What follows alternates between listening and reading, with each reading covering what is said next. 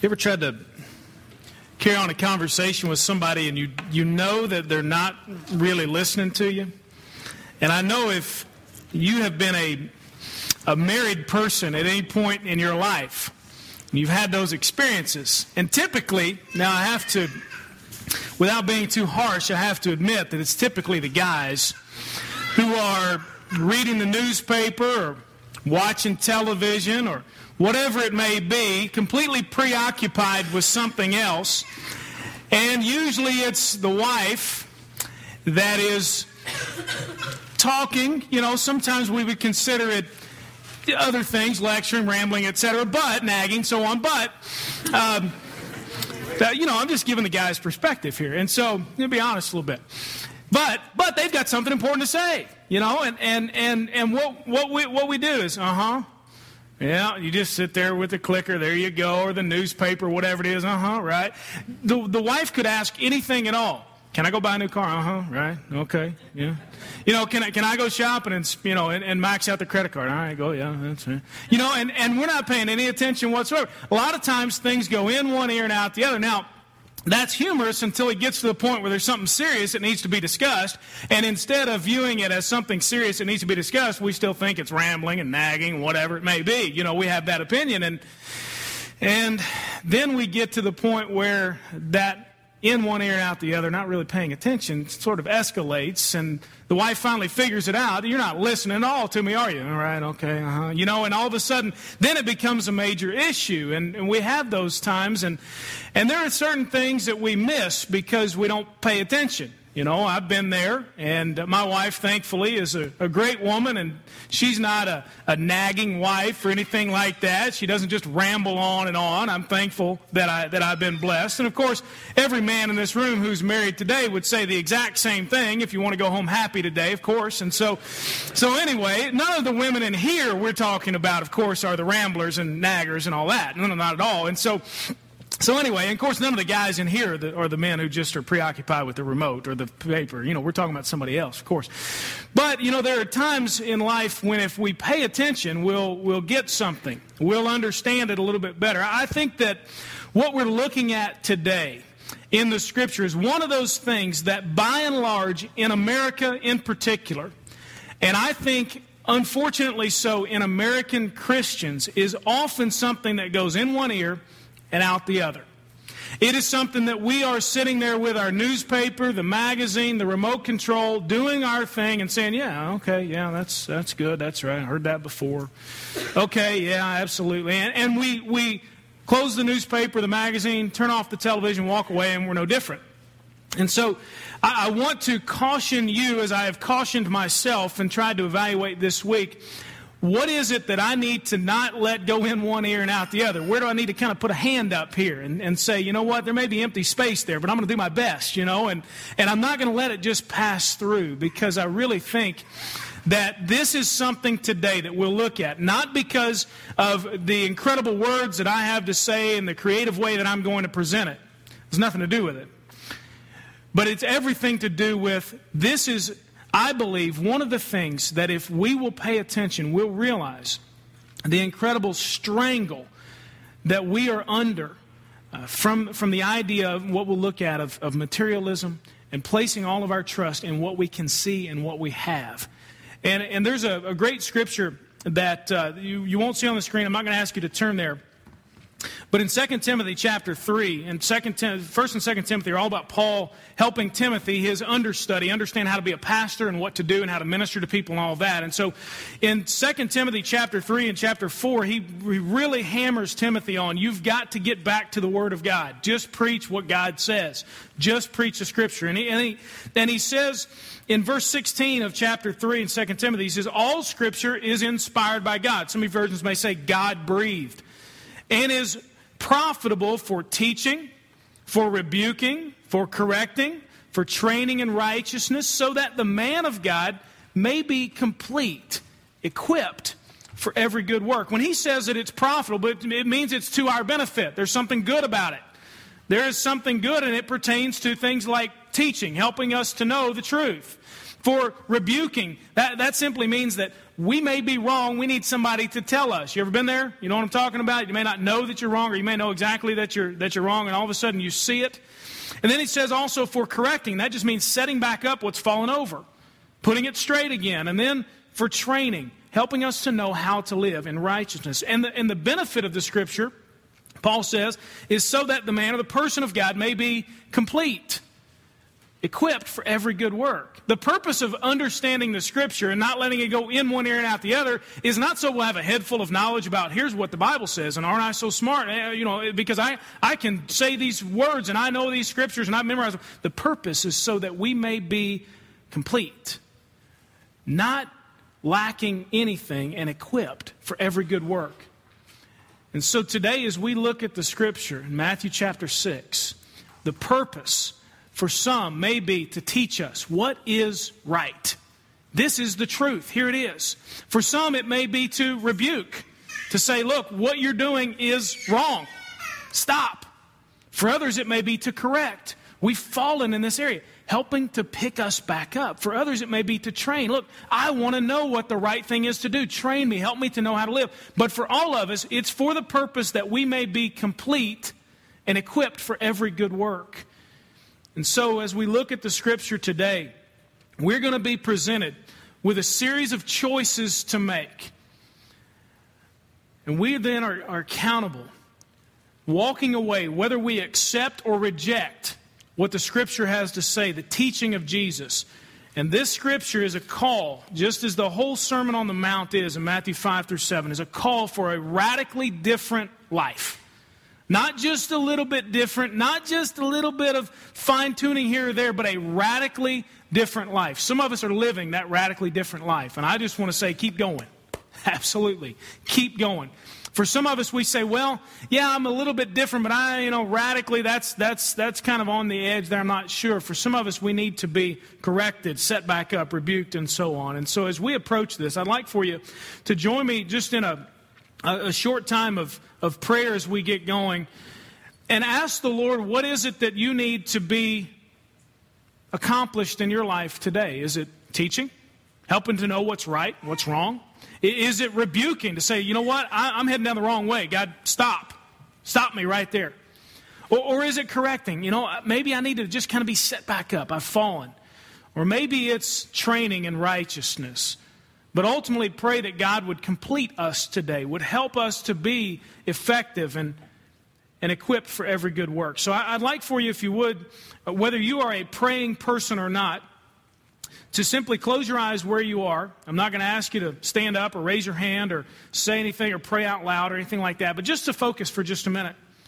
And this may be the first time that you've prayed all week long, and that's okay. Start now.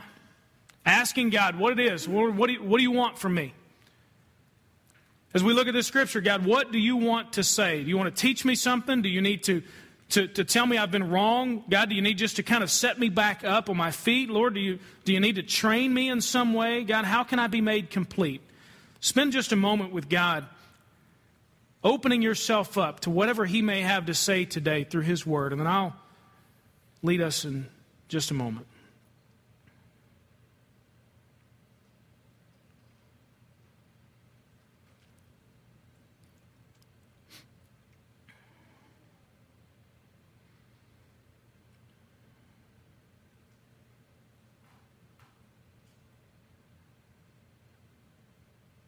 God, have your way with us today. Teach us, rebuke us, correct us, train us, complete us. Make us ready for everything that you have prepared for us. Help us to see the great profit, the great value in your word. And God, help us to walk away different. Enable us, Lord, to make the choice today to accept and receive and live out the teaching that Jesus gives in this passage of Scripture we'll look at. It's in His name we pray. Amen. If you've got your Bible, I'd like for you to turn to Matthew chapter 6. And we are in a series called The Greatest Sermon Ever. And so you have, for the last four weeks, and now this week, heard every single week the greatest sermon ever. And you can tell all your friends, our, our preacher is preaching every week the greatest sermon ever. They will be astonished and amazed. And then they'll be severely disappointed if they show up and see me because I cannot preach the greatest sermon ever. Obviously, what we're talking about is Matthew 5 through 7. The Sermon on the Mount, it's, it's known as, which is the greatest sermon ever. Now, it's debatable whether Jesus gave this all at once or whether this was a, a kind of a compilation of his teachings. Regardless, it is compiled, and Matthew wrote it in, in three chapters, the absolute greatest sermon ever preached. And it hits on all kinds of different issues. But the one theme throughout is what we looked at at the very beginning in Matthew chapter 4, verse 17. Jesus says, Repent, for the kingdom of God is near. He's preaching about the kingdom of God. Then in verse 23 of Matthew 4, uh, Matthew records that Jesus was going through their towns and synagogues and teaching about the good news of the kingdom. And so the one theme through all of this is the kingdom of God. Jesus was the king setting down what the terms of his kingdom were going to be. Now, of course, we realize that the, the, the physical kingdom of Jesus is yet to come. He will one day return and rule here on earth, and then we'll all rule with him for eternity. But he is establishing at this point his spiritual kingdom. And so we looked at a few weeks ago what are the terms? How do we know how to approach the king? We're invited into his kingdom. He wants us to be his children. We've got to come to Him on His terms. And then we looked at what, once we do that, once we are His children, once we're in His kingdom, what's the function? And our function is to be salt and light in the world. And then He challenged us in Matthew 5, verses 17 to 48, on are we going to be simply religious or devoted? And there's a huge difference. And then last week, we looked at the possibility that there is hypocrisy that lies within each of us. There's a hypocrite within. And that if we don't die to the desire for human approval and see God as the only spectator that matters, that, that we will in turn be doing things for the wrong reason. And we ultimately then remember that God is waiting to reward, and He never misses an opportunity. And then we pick it up today in verse 19 of chapter 6. And it's here that Jesus begins to touch on some things that we, as I mentioned before, have the tendency to let go in one ear and out the other because either we've heard this before or we just flat don't like it. Now, there, is, there are scriptures, I have to be honest with you, that are in the Bible, and I, I just wish weren't there because it challenges me. It, it lets me know, oh, okay, you can't do this the way you want to. There are scriptures like that that I just think, God, you know what? That would be great if you just left that out. And some of us today are going to think, you know, I was doing okay why did God have to put this stuff in there? I mean, you know, uh, come on. Some of us are going to experience that today, but let's look at it. Verse 19. Don't collect for yourselves treasures on earth where moth and rust destroy and where thieves break in and steal, but collect for yourselves treasures in heaven where neither moth nor rust destroys and where thieves don't break in and steal. And verse 21, probably familiar to many of us, for where your treasure is, there your heart will be also. And so we see, if you're following along on the back of your bulletin and you, you're a person who likes to take notes, then, then what you'll see is a series of choices. This first choice Jesus puts before us is a, a choice between two treasures. Now, it ought to be really easy. It ought to be easy to pick. Well, if I'm being logical here, I'm not going to invest or choose to collect things that aren't going to last. I want to collect and to invest in the things that are going to last forever. It ought to be easy, but it's not. We know it's not because our world bombards us with all of these treasures here on earth. Now, when Jesus talks about don't collect for yourself treasures on earth, he's not forbidding possessions. When the Bible recognizes the right to personal possessions over and over through the Old and New Testaments. So that's not what he's talking about. And he's not talking about that somehow that, that spirituality is, is somehow received just because you may be financially strapped or because you may be poor, whatever. And he's not saying that spirituality is impossible if you are a rich person. That's not what he's talking about. So this has nothing to do with the fact that you may be rich, you may be poor, you may be somewhere in between. What he's saying is he's not forbidding possessions, but forbidding materialism. And materialism, simply defined, I looked it up, is the idea that we focus on and think that all that we see is all that there is, and all that we that that exists is just what's before us. In a sense, only that is only the stuff that is material is real. Only the stuff that is material matters. This is it. This is all that we have. This is all we focus on. That's materialism. Certainly, we, we see that and we can recognize that very easily in many people, but sometimes it's very subtle. And I think for both of those factions, either the people who it's obvious, you know what, they're pretty materialistic. All they care about is what they can get, or for the people today who say, I'm not materialistic, and yet we'll see in a moment how we can dis- determine whether that applies to us or not. And, and we see uh, in these verses that nothing, and Jesus speaking here, of course, in the first century, that in the ancient world, nothing was safe. I mean, there, there were moths that would come in and eat the clothes. Uh, wool was, was something that was valuable to them, and that's what they made a lot of their clothes out of. Moths would come in and eat it. Rust would destroy it. Thieves would break in and steal. And the words break in there literally mean to dig up. Sometimes people would bury their stuff so that people couldn't find it. Thieves would go through and dig up in their yard and stuff like that. I mean, it sounds crazy, but that's what they did. And, and certainly, uh, ultimately, we know that it, that it doesn't last. And, and in today's world, though, we think that we are more secure than ever before. Maybe you have identity theft protection. Maybe you have FDIC insurance because you have deposited your money. Maybe you have an alarm system on your house. Maybe you have an alarm system on your car and you like to listen to the horn every time you set it. Or maybe you walk away like I do and you wait till somebody's right in front of it and you hit it just to watch them a little bit. You know, it's cruel, but I do that. And so, anyway, so don't walk in front of my car. But, but we think that we are pretty secure, especially here in America. But you realize that it may not be moth or rust or thieves, but it can be inflation. It can be devaluation. It can be an economic slump that steals our earthly treasure, that lowers the value of the dollar that we so value. And we realize that, you know what? We may have our home protected by ADT security or Houston security here around this area. But ultimately, we know that it's not going to last. In Psalm chapter 23, if you want to write this reference down, do so. Psalm chapter 23 gives us an idea of what Jesus here is talking about when he says, Don't store up treasures on earth because they're not going to last. They're not going to make it through eternity. And he says in Psalm, and the psalmist writing in chapter 23 puts it this way, which I think is pretty interesting. and he says, Wait a minute, not Psalm chapter 23. That's wrong. what did I tell you? Did I tell you that this week was one of those? That Satan was working overtime and I, have typed in the wrong reference. Let me quote it for you. I know what it says. It says, Don't wear yourself out to get rich. Have the wisdom to show restraint. Cast but a glance at riches, for they are like a, a bird that sprouts wings and flies away.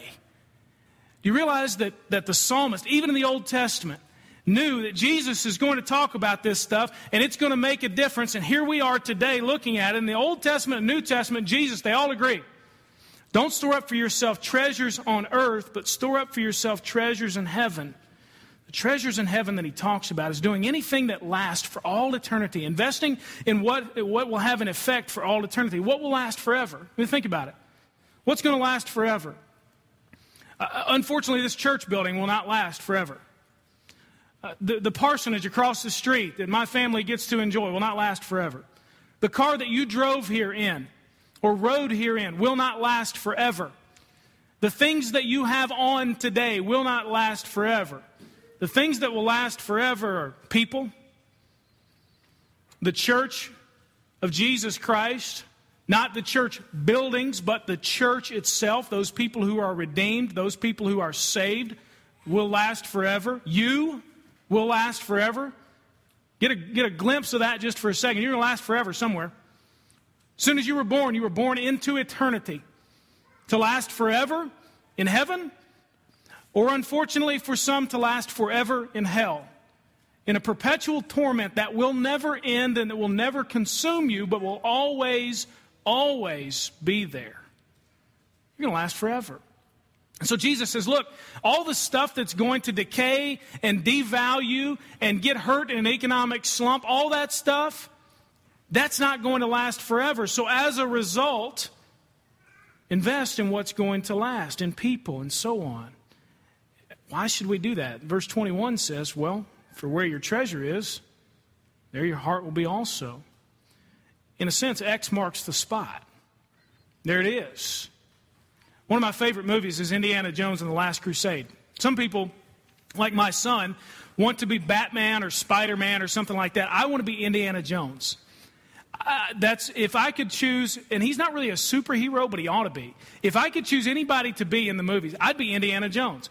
I mean, he's, he's absolutely incredible. He has no special powers, and yet he is the coolest guy ever in the movies. You know what I'm talking about? Harrison Ford. He's great. And so, in Indiana Jones and the Last Crusade, at the very beginning of the movie, he is teaching a class. He's, he's a, an archaeologist, anthropologist kind of guy, and he's teaching at the university. And he's writing some things down on the board, and he's teaching them all the principles of archaeology and so on. And he says to them, and he says, Remember, X never, ever marks the spot. Well, fast forward a little bit in the movie, and you get to a point where he's looking for this buried treasure, so to speak. And he's inside a big library, and he's having to, to find out this, this code, in essence, of where something is located. And he begins to look around, and, and eventually he puts it together, and he sees something on the floor, and he runs up on the balcony, and he looks down, and there's this giant X. And he looks at himself in essence and he says, Well, X marks the spot. You know, he just said X never ever marks the spot. And all of a sudden, there it is. And sure enough, they begin to, to dig through that part of the floor and they find what they're looking for. It is very clear that in this passage of Scripture, Jesus points to the fact that X marks the spot. Where our treasure is, there our heart will be also. There's two ways to look at this. One, you can say, well, if you find where somebody is putting their treasure, you're going to find where their heart already is to begin with. That's, that's what they really care about. That's what they, they, they want. Let me think about it. I'm not going to ask you to do this, but if we were to pull out our checkbooks today and look down the register and say, here's what I've spent my money on, it'd be pretty easy to find out what we treasure. Pretty easy. The other way to look at it is to say, well, uh, your heart will always or almost always follow where your treasure goes. Think about it. You're going to invest in something, putting your money, your possessions, your time, your energy into something. Your heart is most likely going to follow that if it's not already there. And so Jesus says, where your heart is, that's where your treasure is. And where you invest your money, your time, and so on either proves where your heart is or that's where your heart's going to go. And so the overarching principle here is this that you are either investing for now or you are investing for eternity. There's no third option. Jesus says, don't store up treasures on earth, but store up treasures in heaven. You're going to do one or the other. So, what do you do? Well, I think first, and, and today will be a day of evaluation for many of us, evaluating which one are you investing in? Primarily, which, which gets your attention, which gets your focus, which gets your check first? Is it now or is it eternity? So, evaluate that. Think about it very seriously. And we've already taken up the offering, so relax. We're not going to go around again. I'm not going to ask you for a certain amount of money or anything like that. This has nothing to do with it. And like I said, this is more about you being set free and me being set free from the power and the grip of materialism and being set free to be complete and equipped, like, like Paul said to Timothy. So evaluate it. And, and then after you evaluate it, do what Jesus says invest in what's going to last forever. And invest in your character and developing a Christian character. Invest in, in, in the fact that, that the knowledge of Jesus, the Bible says the knowledge of God will last forever. Invest in, in getting more knowledge. Invest in actively trying to win and pursue people for Jesus through your prayers, through your witness. Invest in using your money for Christian causes, for things that are going to make a difference for all eternity. So it's a choice between two treasures. But there's another choice. Look at verse 22. The eye is the lamp of the body. If your eye is good, your whole body will be full of light. But if your eye is bad, your whole body will be full of darkness. So if the light within you is darkness, how deep is that darkness? Now, this seems kind of confusing, and it's sort of like, Jesus, you know, you were on a roll there for just a second. And man, that verse 21 is really memorable, and I can understand that. And then you get to verse the end of verse 23 so if the light within you is darkness how deep is that darkness? Now understand that i'm not trying to be blasphemous toward the lord here but i'm just saying this can be a little bit confusing. What on earth is he talking about? The metaphor here that he uses about the eye and being the lamp for the body and the old testament often refers to the eye and the heart of being synonymous. They're the same thing and it's sort of what you've got your heart what your eye is set on. Your ambition where are you headed in life? And that's what he's drawing the, the idea toward here. Is, so this is a choice between seeing and being blind and having vision and not having vision. And certainly, just as our ability to see, our physical vision affects everything about our lives, certainly then our, our hypothetical vision, where we see ourselves going, what our mind and heart and eye is set on, affects our whole life. Your ambition affects your whole life. And think about it. You are today what you set your heart on yesterday, years ago. You are today what what maybe you just allowed yourself to drift toward. You had no ambition, you had no goal, you had no drive whatsoever. And a vision clouded, Jesus says here, by materialism keeps us from knowing where we ought to go in life. We lose our sense of values, we lose our sense of direction. But godly ambition, having an eye set, a heart set on what God wants, is single minded devotion. So, what do we do? Well, we first evaluate our ambition. What are, where are we, what are we aiming toward? You know, the idea here of don't collect treasures on earth, you say, okay, that's great, but really, what, if we stayed on the same path that we're on right now, where would it take us? Now, think about it. You and your life, whatever stage of life you're in, whether you find yourself in the first third, the second third, the latter third, wherever you may think you are in life, if you stayed on the same path from now until you pass away, where are you headed? Where's it taking you? For some, you say, you know what, I, I really feel like I'm, I'm on the path that's going to lead to further godliness and godly progress. That's great. I'm not trying to say that nobody here is on the right path. I'm just saying, evaluate it, find out. And this certainly kind of relates back to the, the first one. You can find out which path you're on by checking your register in your checkbook. Okay, I see that's the path we're on. We spend a lot of money doing that. Or you maybe check the balance on your credit card and so on. And you've determined, okay, if we stay on that path, we're in trouble. What's the end result for you, though? What are your goals? What do you want to become? What, what kind of person do you want to be? The idea here is for us to set our sights on being the people that Jesus describes in Matthew 5 through 7. There's a college student who's come here quite a bit. He's a friend of mine. And I had the opportunity right before he left for the summer to have lunch with him. And I told, we were kind of talking about church, and he enjoys being here and all of that. And I, I was describing for him where we were going to be this summer. I said, we're going to be in the Sermon on the Mount, Matthew 5 through 7. Well, he is in a unique position of sort of becoming who God will, wants him to be. And he's very interested, he's a single guy, very interested in who he will be partnered with for the rest of his life. As you can well imagine, many of us have been there before. And so we began to talk about this. And I told him, I said, you know, I can't tell you everything that you're going to need to know, but I can tell you this. If you will do two things, if you will read Matthew 5 through 7 and become that guy, and if you will evaluate that girl based upon Matthew 5 through 7 and set your sights on that, it's going to work out. And be willing to make the decisions based upon that. The idea was from this. If you've got some goal, some vision, he had to set his mind, set his sight, set his eye on what he wanted to become and who he wanted to be with. And certainly he, he, he is not going to make every decision exactly right, but he, he sent me an email not too long ago and he said, Hey, I've been reading Matthew chapter 5 through 7. And that girl that I've had my eye on, I've been kind of evaluating her that way. I don't know today, that was a few weeks ago, I don't know today if he's still on that path. But once you begin to set a godly ambition for yourself, it is a very unique and very powerful thing. I've got the feeling that when he comes back in the fall, his life's going to be a little bit different than it was when he left. Not because I'm so great at, at advice and I'm some guru or something like that, because he's poured himself into God's word and set his sights on becoming that kind of person. And so, chart a new course if need be. Maybe for your ambition, Decide what it will be. Set some goals and see what happens. Look at verse 24, another decision to make. No one can be a slave of two masters, since either he will hate one and love the other, or be devoted to one and despise the other. You cannot be slaves of God and money. So it's a choice between two masters. And this kind of lies behind the first two choices because if you're going to choose not to store up treasures on earth but treasures in heaven, and if you're going to choose to have a godly ambition, I want to become that kind of person, then ultimately you've made a choice between two masters. You're going to serve God, you're going to serve your stuff. The truth is that you will either be owned by God or by stuff. Neither one of them is a part time job. Neither one. Now, we try to ignore or get around this reality. We focus on God sometimes on Sundays.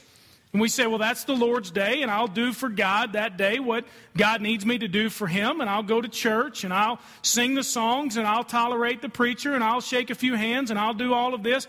And, and then the rest of the week, though, I, you know, I've got to live. I've got to get down to business. I mean, I've got to, you know, uh, then, but then sometimes we spend maybe part of our time during the week thinking about some God stuff, and we say, well, yeah, okay, part time, and so on. But ultimately, the word here that's used, is slave. You cannot be a slave, it says, of two masters. There's no slave that can be owned by two masters, and the primary reason is this because one day they will make opposing demands, and you will have to make a choice as to which one you will serve and which one you will be owned by. Because when Jesus describes the fact that there are two different ways of looking at life, to serve money and stuff is going to require of you something different than serving God, as we all well know. And so we cannot serve two masters. So what do we do? Well, as we've done with the other two, first evaluate which one really has your allegiance? Money and stuff? The things you can see, or does God have your allegiance? You go back to the previous couple and we'll find out. Where are we spending our time, our money, our energy, and so on? What's our ambition? Well, we'll find out which one we're serving. If your allegiance is divided, then obviously we've got a major problem because those two masters, as I said, will make opposing demands. And so we've got to make a choice as to which one is going to own us and then leave the other one behind. And, and I want to be as sensitive as I can, and, and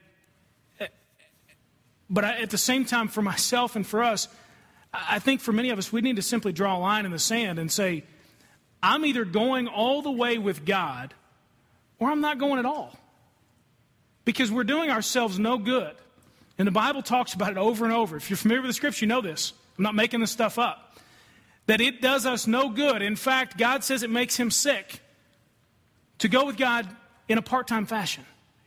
It, it, it's not doing us any good. And I'm not trying to heap condemnation or anything like that. I'm just saying that that's the logical truth. It doesn't make any sense.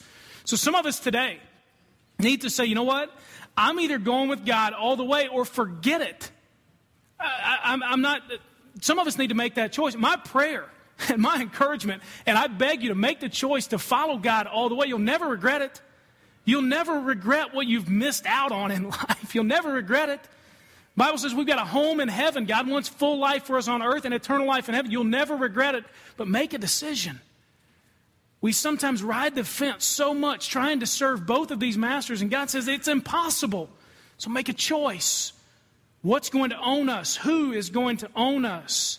Give our complete trust to one or the other. That's what we're doing anyway.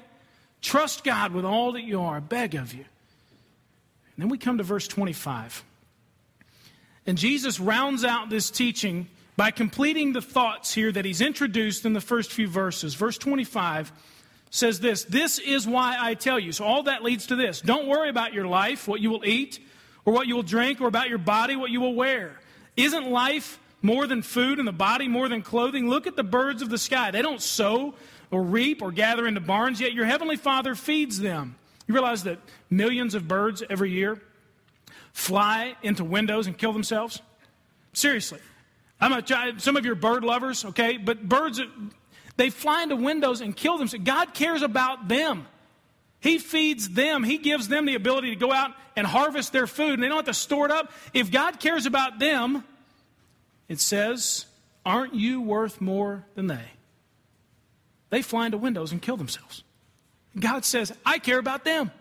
Aren't you worth more than they? Verse 27 Can any of you add a single cubit to his height or, or any length of span to your life? Some versions say, by worrying. And why do you worry about clothes? Learn how the wildflowers of the field grow. They don't labor or spin thread. Yet I tell you that not even Solomon in all his splendor was adorned like one of these. If that is how God clothes the grass, which is here today and thrown into the furnace tomorrow, won't he do much more for you, you of little faith?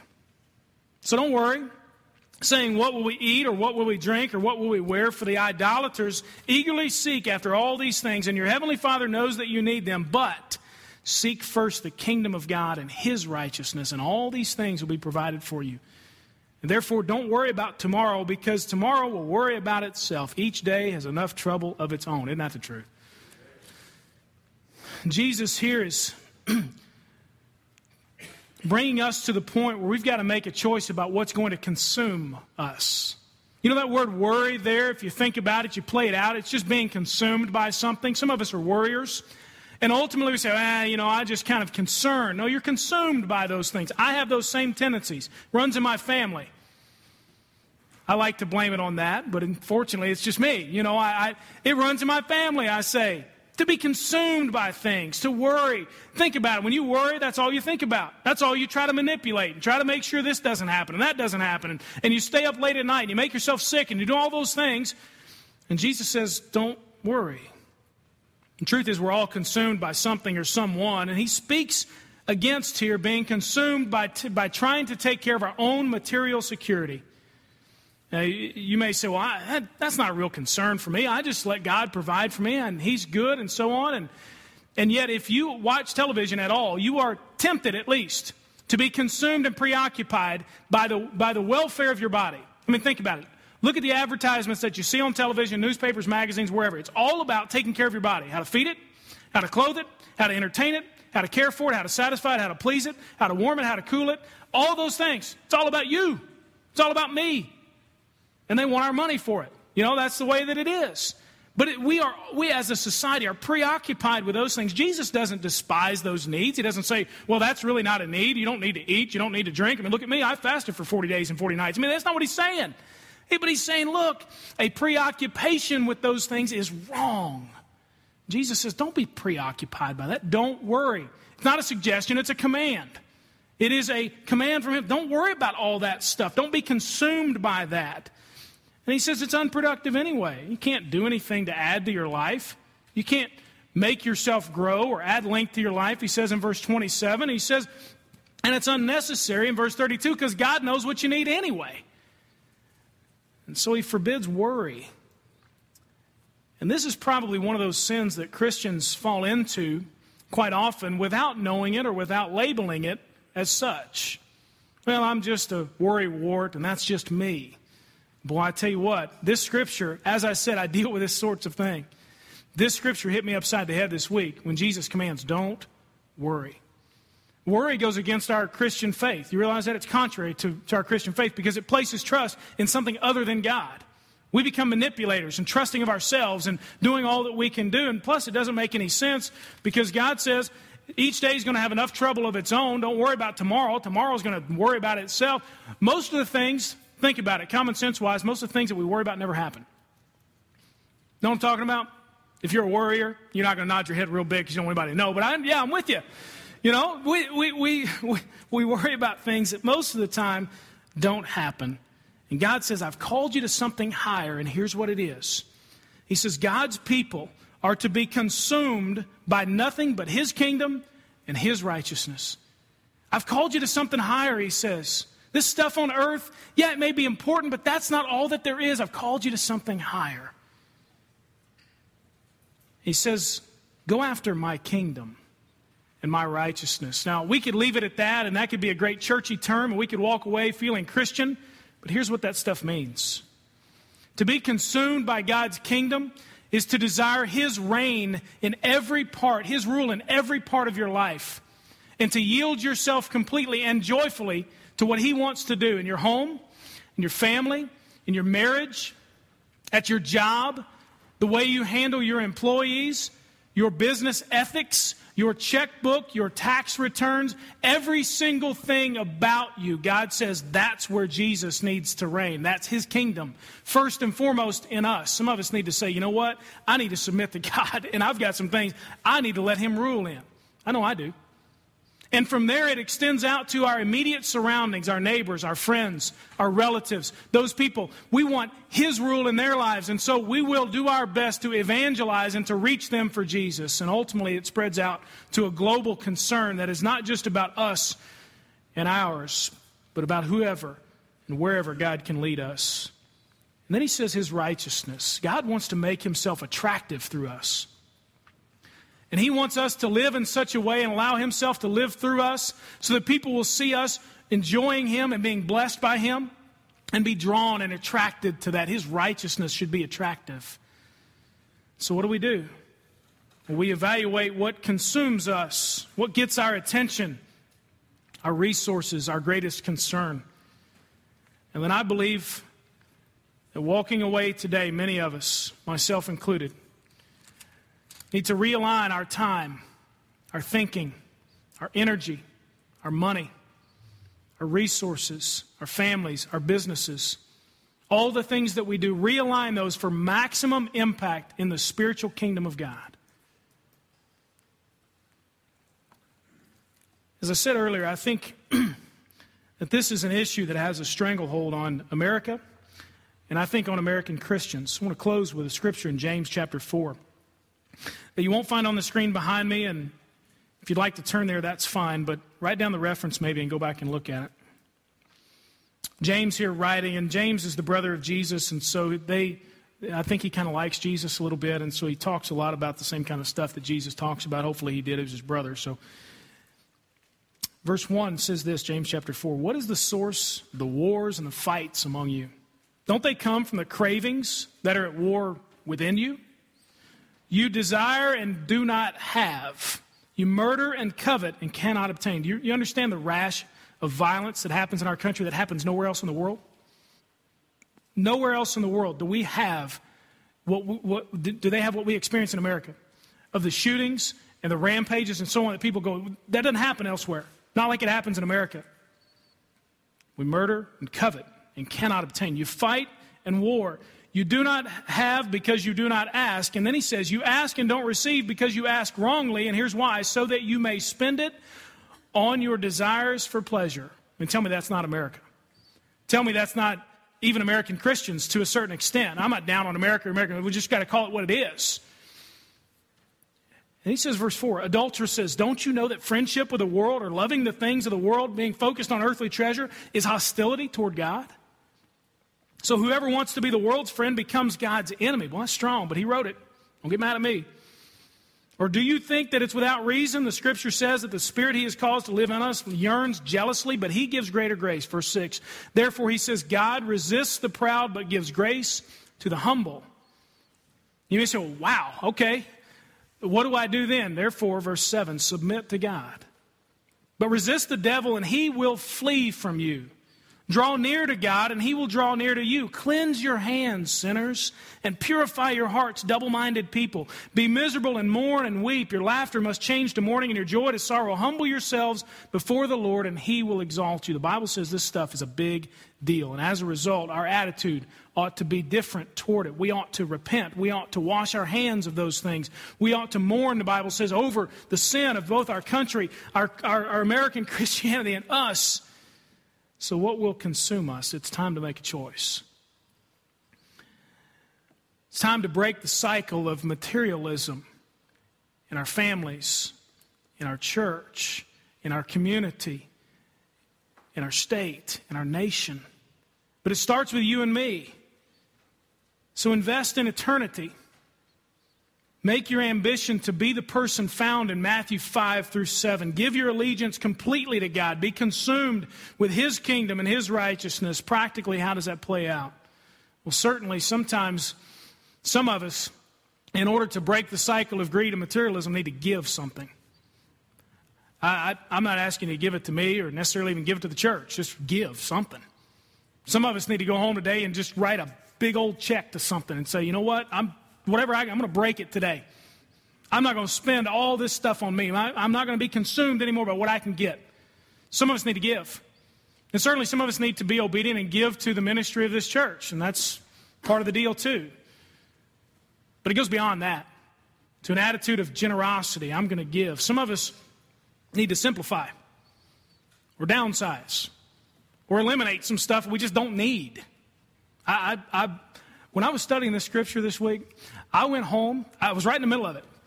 And I went home and I thought, all right, what I need to get rid of some stuff. What, what can I do? And I walked. I, I was just I need to talk to Nancy. She was out of town this week, and I thought I, can't, I don't need to do this without her because I'm gonna get rid of a bunch of stuff. She's like, "What did you do?" You know. But but I just thought, God, what can I do? How can I loosen the grip of materialism in my own heart? Because I don't want to gain the whole world and lose my soul. I don't want to do that. I don't want to be a person who everybody on the outside in the world thinks, oh, he's so great and successful, and God's looking at me saying, your heart's in the wrong place. I don't want to be that person.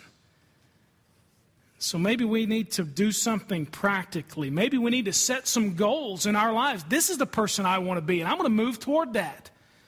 Maybe we need to set some giving goals or evangelism goals or something. The bottom line is that you and I are now accountable to the Scripture. And we will make a choice today to either receive it or to reject it. And I will make a choice walking away from here after having preached it. Am I going to live this out? Or am I going to be the same as when I walked up to the pulpit? And on the basis of this, uh, our ultimate accountability we know is before God, and we are accountable not only on this, but above all to, to receive or to reject Jesus Christ as our Lord and Savior. I'm not going to take for granted today that every single person in the room has already received Him as your Savior I'm not going to take for granted that everybody's already made that commitment. The Bible says there is one way for salvation, one way alone. The Bible says we all need salvation because we are all sinners and deserve eternal punishment in hell forever. It's what we deserve. But the Bible's got good news. And it says, even though we are sinners, Jesus died and paid the price for that. And you say, well, what do I do? How can I be saved? The Bible's very clear. It says, repent. That means have your mind changed. Say, you know what? I don't want that stuff anymore and trust in Jesus alone. And maybe for some of us today, that's the decision, the choice we need to make. But as we close today in a word of prayer, I want to challenge you not to leave without having made the choice as to what will consume you, what will get your trust. And maybe you need to be bold enough that when we begin to sing, you say, you know what? I know that if I don't walk down that aisle and have Him pray for me, or if I don't walk down that aisle and spend some time with the Lord in prayer, or if I don't go get somebody to say, you know what, we've got to break this in our lives, let's pray together. If I don't make it public in that way, I'm never going to live it publicly outside this building. I don't know what it is for you. But don't leave today without making that choice to be consumed by God's kingdom to be consumed by His righteousness, to eliminate the grip that materialism has on us. Be happy to point you to some other resources. You say, okay, what, what can I do from here? I, I, I'd be happy to help you out. I'd be happy to get them for you if you need them. But don't leave today without having received Jesus Christ first and foremost as your Lord and Savior, without having made the choice to follow Him according to the Scripture. Let's pray.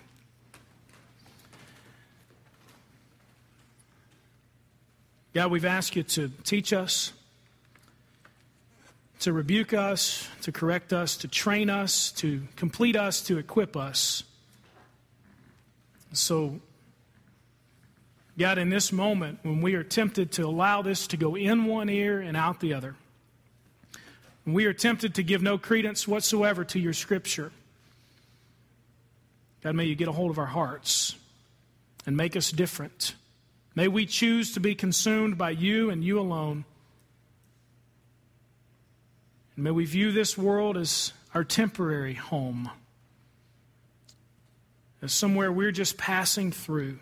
But God, may we take advantage of all the opportunities we have through our family, through our work, whatever it is, to invest for eternity, to have a godly ambition, to serve you and you alone, and to be consumed by your kingdom and your righteousness. Give us that heart. We pray in Jesus' name. Amen. Would you stand and sing with us as we close?